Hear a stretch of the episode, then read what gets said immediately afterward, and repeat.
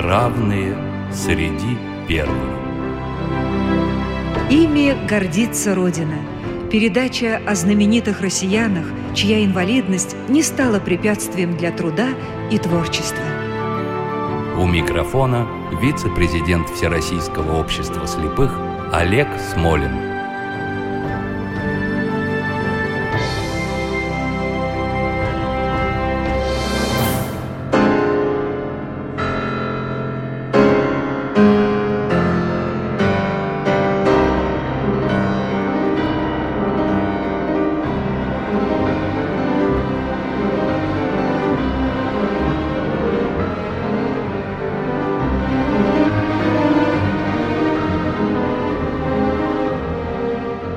Здравствуйте. Необыкновенная судьба нашего героя, уверен, никого не может оставить равнодушным. О нем написана прекрасная книга «Пассажиры без билета», сняты фильмы «Эквилибрист» и «Человек в зеленой перчатке». Часто его называли «Мересив цирка», а сам он на это обычно отвечал «Обыкновенная жизнь, не героическая. У кого-то она гораздо более трудная, чем у меня».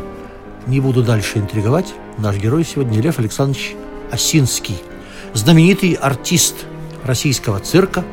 И гостья у нас сегодня под стать герою – это народная артистка России Марина Львовна Осинская. Здравствуйте, уважаемая Марина Львовна. Здравствуйте. Марин, расскажите, пожалуйста, о детстве Льва Александровича. Как он дошел до жизни цирковой? Но до жизни цирковой он дошел по трагической случайности, наверное. Потому что в 1937 году были репрессированы его родители, и он попал в детский дом. Это было в Уральске, и там гастролировал бродячий цирк. Директор этого бродячего цирка пришел в детский дом выбирать себе мальчика или девочку для работы в балагане вот в этом. Ну и подобрали моего папу. И он поехал с этим балаганом гастролировать по нашей России, вернее, тогда еще по Советскому Союзу. Выбрали из-за каких-то особенных э, качеств?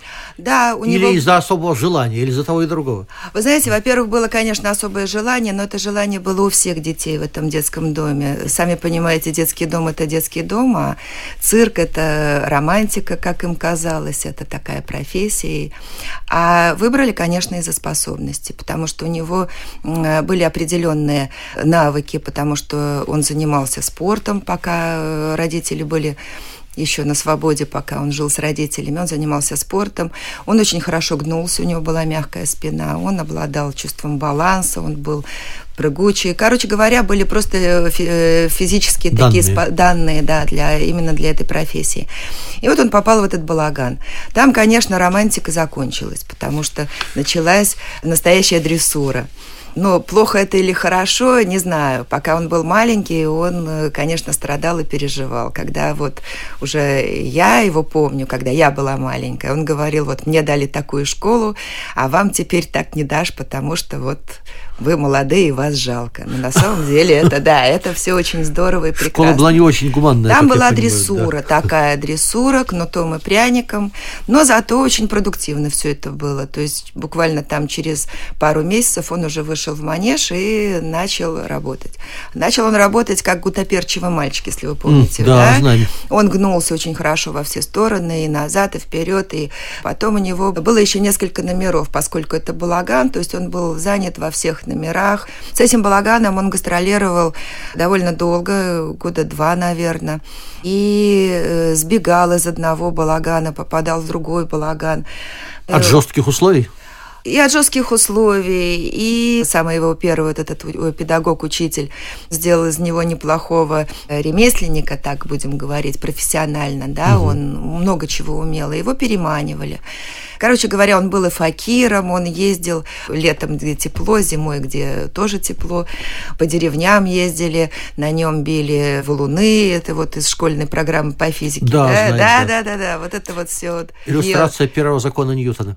Да, и э, ел какие-то стаканы, стекла жевал, по стеклу ходил. Я потом его спрашивала, говорю, пап, в чем фокус-то вот по стеклу ходить? Больно там как-то нужно что-то? Он говорит, какой фокус? Говорит, встал да пошел, говорит. Больно, говорит, а что делать надо? То есть фокуса никакого не было в этом факирстве его. И вот так он Случайно совершенно, будучи в Тбилиси зимой, где-то, по-моему, около это 39 на 40 год, он там устроился в филармонию. В государственную структуру, да? В государственную структуру, но он еще не мог как бы официально устроиться, потому что он был несовершеннолетним, он как бы был там на подхвате. И случайно он увидел объявление, что в Тбилисском государственном цирке идет набор молодых артистов в номер под управлением Владимира Александровича Волжанского. Вот, про Волжанских да. чуть подробнее, пожалуйста. Я их знаю с детства. Там два волжанских было. Старший дядь Коля был, младший вот Владимир Александрович, дядь Володя для меня он был. Они выпускались из училища циркового искусства в Москве. И э, по тем временам они были очень-очень сильными эквилибристами. Сейчас я поясню, что это такое. Это жанр циркового искусства, э, связанный с балансом. То есть там, где человек может держать свое тело в каких-то экстремальных э, условиях. Ну, на, я не знаю, на руках, на канате, на катушках, балансирует. Угу. Короче, эквилибр – это тот жанр, где человек балансирует своим телом. И волжанские выпускались из циркового училища, как э, очень хорошие они были эквилибристы. Они стояли на руках. Потом они со временем сделали такой большой групповой номер. По тем временам очень прогрессивный, такой интересный был, как сцена такая была, у них были очень хорошие декорации. «Лесная фантазия» она называлась. Там были какие-то люди, животные, там рептилии, какие-то лягушки, там это все изображали люди. И все это было как маленький-маленький такой спектакль. Вот. И им для этого номера нужен был партнер или партнерша. И папа от безысходности, потому что зима, голод, холод, он решил попробоваться пойти вот туда к ним. И было, конечно, такое счастье, и он им подошел. Они его взяли в этот... И вот с сорокового года, с начала сорокового года папа уже работал в государственном советском цирке. Ну а дальше война, как у всех. А дальше война. А рассказывал вам э, Лев Александрович что-нибудь о фронте, о том самом ранении, в результате которого он стал человеком с инвалидностью? Он очень не любил, конечно, об этом говорить. Почти и... все фронтовики не Да, любят. вы знаете, почти все фронтовики. Я вспоминаю своего отца, фронтовика тоже не очень любил рассказывать о войне. Ну, он пошел на фронт в 1942 году, когда ему исполнилось 18 лет, и он ушел на фронт. Он закончил в Коломне артиллерийское там какое-то училище было – и попал под Тулу. Он воевал под Тулой, там его ранили. И после этого ранения он вернулся и попал на Курскую дугу. Он служил в противотанковой артиллерии. То есть он был вот в этом вот страшной вот этой Курской битве танковой и подбил там как оказалось, уже после его смерти я узнала, когда вот в военкомате была, что там он был даже представлен к ордену боевого красного знамени, потому что на его счету там было пять подбитых танков его расчета. Вот. Но э, как бы и не получил он эту награду во время войны, но и ну и ладно.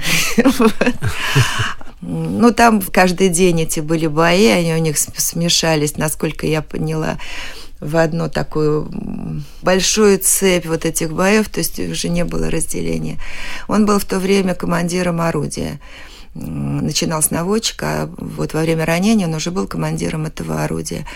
И э, они подбили, по-моему, два танка, он рассказывал а третий появился совершенно с другой стороны. И пока они разворачивали эту пушку, да, танк выстрелил. И весь расчет погиб, он один остался жив, потому что он находился с другой стороны этого, как-то там не долетели до него эти осколки. Но осколком ему оторвал руку. Я говорю, папа, больно? Он говорит, нет, не больно, я очень злой был. Ну, я, такое говорю, эмоциональное да, э, стресс, что да, больно воспринимается. Было единственное, говорит, что увидел, что часы, говорит, было жалко, потому что на это левая рука, и э, я, говорит, хотел что-то взять, орудие дальше крутить, там что осталось, а нечем было, потому что руки-то не было левой. И потом, говорит, вдруг тишина, такая тишина, и, говорит, тикает что-то. Думаю, что ж такое тикает? А это, говорит, часы на руке, на этом. Оторванные. Да, ну, в общем, mm. страсти я что-то вам рассказываю. Да, но я думаю, что нашим слушателям иногда полезно вспоминать, что а, война вот. это не только фанфары и победы, но и страсти. Да, и ему э, в то время только-только исполнилось 19 лет. Ну, так. Марина ну, Львовна, а, Как продолжилась жизнь? Как, оставшись без руки, решился Лев Александрович вернуться в цирк? Я не знаю, как он решился на самом деле. После госпиталя он вернулся, ему идти было некуда. Отца у него расстреляли, мать в то время была еще в тюрьме. Он о ее судьбе ничего не знал. И он приехал в Москву и пошел в цирк, потому что единственное место было... Больше некуда. Больше некуда было идти. Дома у него не было, э, ничего у него не было, кроме цирка. Он пришел в цирк, а ему там выделили коморку, где бы он ночевал, потому что, ну, жить-то негде. И там работал его знакомый еще из той довоенной жизни. Был такой Сандро Дадеш. Он инвалид был детства, он родился без рук. Он все делал ногами. Ел и, и шил, и чуть ли не бисером там вышивал. А в цирке он сделал такой номер, он стрелял очень хорошо. Он был ворошиловский стрелок, вот так Ногами. вот называлось. Ногами, да. Он из лука стрелял, и из э, какой-то винтовки стрелял, и все это делал он ногами. И когда папа пришел, он сначала чувствовал себя чужим. Ну как так, инвалид и все. И вдруг этот вот Сандро говорит, ты что тут э, заперся в этой коморке сидишь? Ну-ка, говорит, пойдем.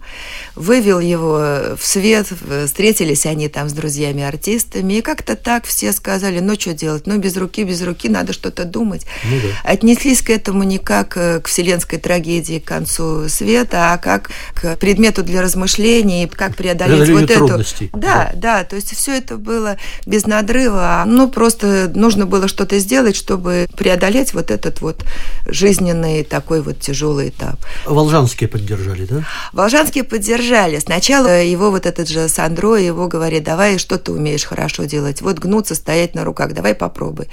Но папа еще, в общем-то, со свежим ранением, там стал что-то потихонечку пробовать. Артисты его поддержали, которые работали в этой программе. Потом он уже почувствовал, что, в общем-то, действительно жизнь не кончена, и можно что-то сделать и так. Тогда он попросил куда? К Волжанскому, потому что у него проработал, они ему были как родные люди, как старшие братья. И тогда послали такую телеграмму. Это, э, об этой телеграмме у нас легенды ходили в цирке. Послали телеграмму Волжанским. Вернулся Осинский, запятая. Получил э, инвалидность после тяжелого ранения. И телеграфируйте согласие, может ли он вернуться в ваш номер. И Волжанский, значит, на следующий же день прислал ответную телеграмму без рук, запятая, без ног, в любом состоянии, ждем Осинского на прежних условиях. И Осинский поехал туда к ним Да. работать. Трогательная Да, трогательно. история человеческой солидарности. Это да. Скажите, а какой номер подготовил уже теперь Лев Александрович сам? Как вообще он оказался эквилибристом без руки? Это ведь все-таки даже не то же самое, что стрелять ногами. Да, это немножечко другая история была, потому что, когда он вернулся к Волжанским, он сначала работал в групповом номере, и там он сделал себе протез. Причем я хочу сказать, что у папы он был удивительным человеком. Образования, сами понимаете, никакого, вот это детский дом и все, но он был удивительным конструктором. Инженерные такие разработки делал, какую-то аппаратуру и бог знает чего. И вот этот э, протез, который он себе сам сделал, впоследствии вообще был эталоном, его даже брали вот в институт, ну, вот где протезируют людей, инвалидов, да, тоже брали, да. Мгм. да, да, да, вот это вот брали за образец этот протез, потому что то, что ему сделали во время войны, это было, в Не общем-то, годилось. не годилось абсолютно. Это был такой муляж. А нужно было, чтобы этот протез сгибался, разгибался. И вот отец разработал конструкцию этого протеза. Там он изгибался и разгибался, потом шевелился, значит, во все стороны. Он там и поднимался, и фиксировался. Но стоять на этой руке он не мог. Поэтому ему пришлось стоять только на одной руке. Раньше он на двух руках стоял. да. Какое-то время он проработал с Волжанским в групповом номере, а потом случилось так, что Волжанский придумал грандиозный аттракцион на канате. И папа уж никак там не мог работать, поэтому папа решил себе сделать Отдельный номер. отдельный номер. И вот здесь уже и случился тот самый знаменитый номер, который сейчас общем-то, проходят у нас в цирковом училище, которые знают вообще весь мир на самом деле. Это... И с ним именно он завоевал золотую медаль в Варшаве, да? Да, именно с этим номером. А расскажите, что из себя представляет этот номер? В то время это был прорыв вообще в цирковом искусстве, потому что в то время были номера построены так, что артист сделал какой-то трюк, потом он сделал комплимент, ну, то есть покланялся, Понятно. ему все похлопали, угу. потом он следующий трюк. В общем-то, редко-редко была какая-то драматургия, но опять же это основывалось вот на трюк, э, комплимент, э, аплодисменты. А папа сделал такой номер, этот номер смотрелся полностью, вот эти все шесть минут. Из них практически, сейчас я вам точно скажу, три раза он опускался с руки на ноги. Все остальное время он проводил на одной руке. И слабо вообще Это был, да, это очень много на самом деле. Это был такой пьедестал, как колонна такая греческая. И на этой греческой колонне была такая ожившая как бы скульптура папа. Он начинал в виде скульптуры, площадочка крутилась, и он оживал. И потихонечку, плавно, безо всяких резких движений, без переходов, без комплиментов, без ожидания аплодисментов, как балет на одной руке. Вот, Галина Уланова и сказала, что это балет на руках, только, наверное, на руке надо было сказать, да? На одной руке. Да, когда говорила Уланова, в то время еще никто не знал, что у папы нет руки. Даже не знали? Зрители не знали, никто не знал. Знал только узкий цирковой круг. И папа, в общем-то, никогда не афишировал это, потому что он говорил всегда, я, говорит, хочу, чтобы меня смотрели как профессионала и как артиста. А не как? А не как чудо, которое без руки там вот что-то такое изображает. Он не стеснялся своей инвалидности на самом но, но и не подчеркивал. Он не подчеркивал, но он не стеснялся. Относился как к данности.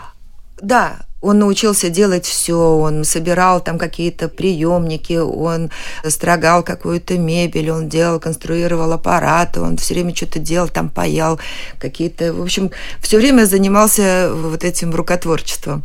И когда у него что-то не получалось или падал, он так злился и говорил, у, без руки на себя ругался. Ну, это нам свойственно людям с инвалидностью. Да, и вы знаете... По этому поводу иронизировать. Да, и как-то и никто, и я, как как ребенок, в общем-то, я никогда не понимала, думаю, ну и нет руки, и так и надо, и ничего страшного в этом нет. Это никогда здоров, не Здоровая психология. Абсолютно, абсолютно. Но, наверное, так и нужно было, чтобы да. это все у него случилось. А я знаю, что многие люди до сих пор, увидев в детстве раз Льва Александровича, до сих пор помнят впечатление от этого самого номера. Человек как бы парил в воздухе на этой самой одной руке, и впечатление, говорят, оставалось поразительное. Кстати, говорят, что он был очень красивым человеком, с прекрасной фигурой, да, вы знаете, он очень хорошо был сложен, он был невысокого роста, но удивительно пропорционален, и действительно очень красивая фигура у него была. А потом у него была, опять же, повторюсь, хорошая школа, его еще выдрессировали в детстве. Жестокая, но сильная. Жестокая, но такая действенная. И действительно он был сложен хорошо. Он еще и рисовал неплохо, и фотограф был хороший. И вот он сам себе сделал эскиз и аппарата, и конструкцию аппарата, и он сделал еще эскиз костюма, в котором он работал. Из-за того, что протез... все сам? Все сам, абсолютно. Он придумал этот номер и сделал вот этот э, эскиз костюма. Назывался это «Колет». В балете в таком колете танцуют Ромео и Джульетту, если вы знаете. Угу. Там, значит, такие пышные пышные рукава, обувь, ну, чтобы не было заметно, что там протез, mm. потому что все-таки в обтягивающем видно. Ну, конечно. Да, и вот это был такой цельный единый номер, очень красивый, он был красивый папа. Марин, а каким ваш отец был в обычной жизни, как познакомился с вашей мамой, как жила ваша семья? Ну, с мамой познакомились очень так обыденно, на гастролях, естественно. И э, вот так случилось, что я родилась у них. На гастролях? Да, я родилась в Саратове на гастролях. Мама родила меня и через где-то месяц начала работать. А мама тоже была артисткой? Да, мама была тоже артисткой, она танцевала на проволоке у меня. Вот. Mm. И потом были даже такие случаи, когда мама упала, поломалась, очень сильно лежала в больнице, а папа со мной маленькой, там годовалый, еще годика мне не было, он э, со мной занимался. Об этом мне рассказывала наша дрессировщица Бугримова Ирина Николаевна такая была. Да, она знаем, говорит, знаменитая фамилия. Да, она говорит, ой, ругали мы Осинского, а папа был еще и рыбак к тому же. И у него был велосипед с мотором. И он, как на рыбалку-то надо, а куда дитё-то девать? Он коляску привязывал к велосипеду с мотором, у него был протез для велосипеда, для рыбалки, для зимней рыбалки, для летней рыбалки. В общем, для всего у него были протезы. Он привязывал коляску к велосипеду, я в коляске, он на велосипеде, мы так ездили на рыбалку. И Бугримова говорит, приедешь, ты грязная вся, говорит, мы тебя под холодной водой помоем, Осинского отругаем. Он говорит, ничего, пускай привыкает нормально. Слушайте, вот но у вас тоже не слабая школа, я бы сказала. Да нормально, вы знаете. Ну, наверное, не такая, как у папы, да, но, но тоже не слабая. Ну, наверное, да, наверное. А, кстати, отец порекомендовал вам идти в цирк, или вы сами, глядя на родителей, выбрали такую жизнь? Наверное, сама. Мне они не рекомендовали идти в цирк. Я неплохо училась в школе, и они мне говорили, что иди куда-нибудь учись дальше.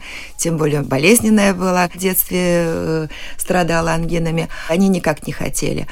Вот. Ну и я пошла, в общем-то, сознательно, потому что, знаете, чем отличаются, в общем-то, династии, когда ребенок с детства видит не только вот этот парад, Конечно. да, а знает все это изнутри, знает все проблемы, сложности. И... Все равно выбирает. И он сознательно выбирает. Он не идет за романтикой, но да, идет в эту профессию, потому что не может идти никуда в другое место. Вот это, это действительно существует такая у нас болезнь вот этим манежем. Нет, я выбрала сознательно, абсолютно. Скажите, Марин, а ваша амплуа в цирке какое? Вы народная артистка, какое ваше амплуа? Ой, я... Э, ну, сейчас я пенсионерка, да. я уже вот два года как на пенсии.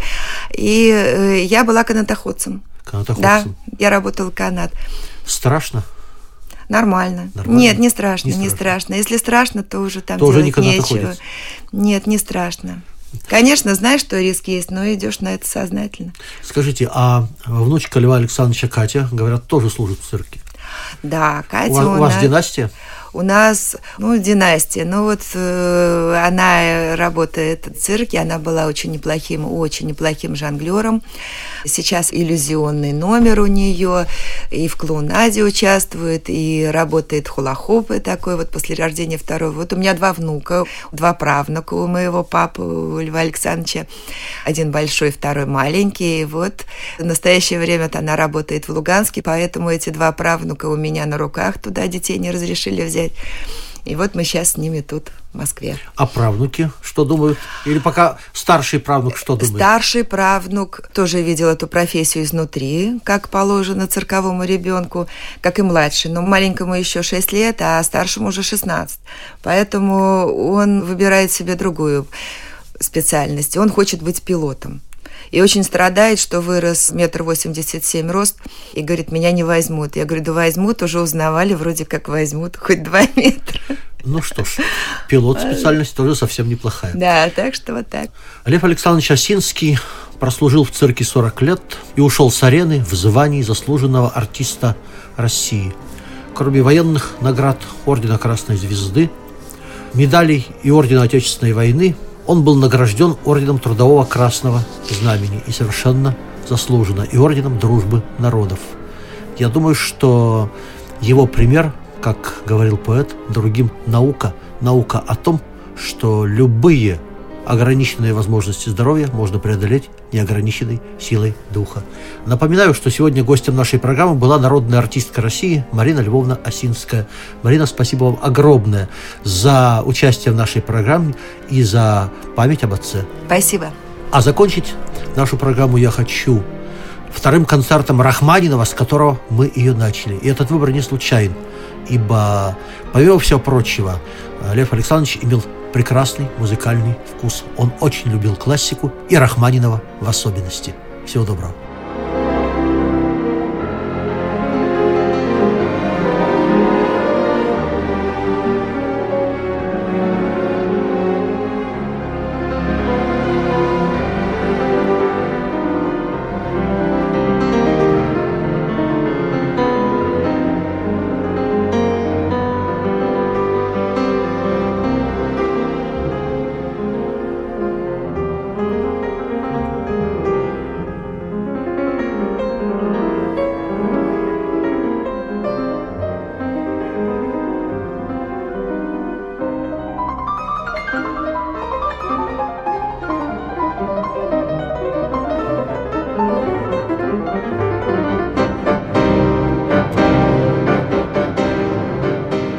Программа создана при финансовой поддержке Федерального агентства по печати и массовым коммуникациям.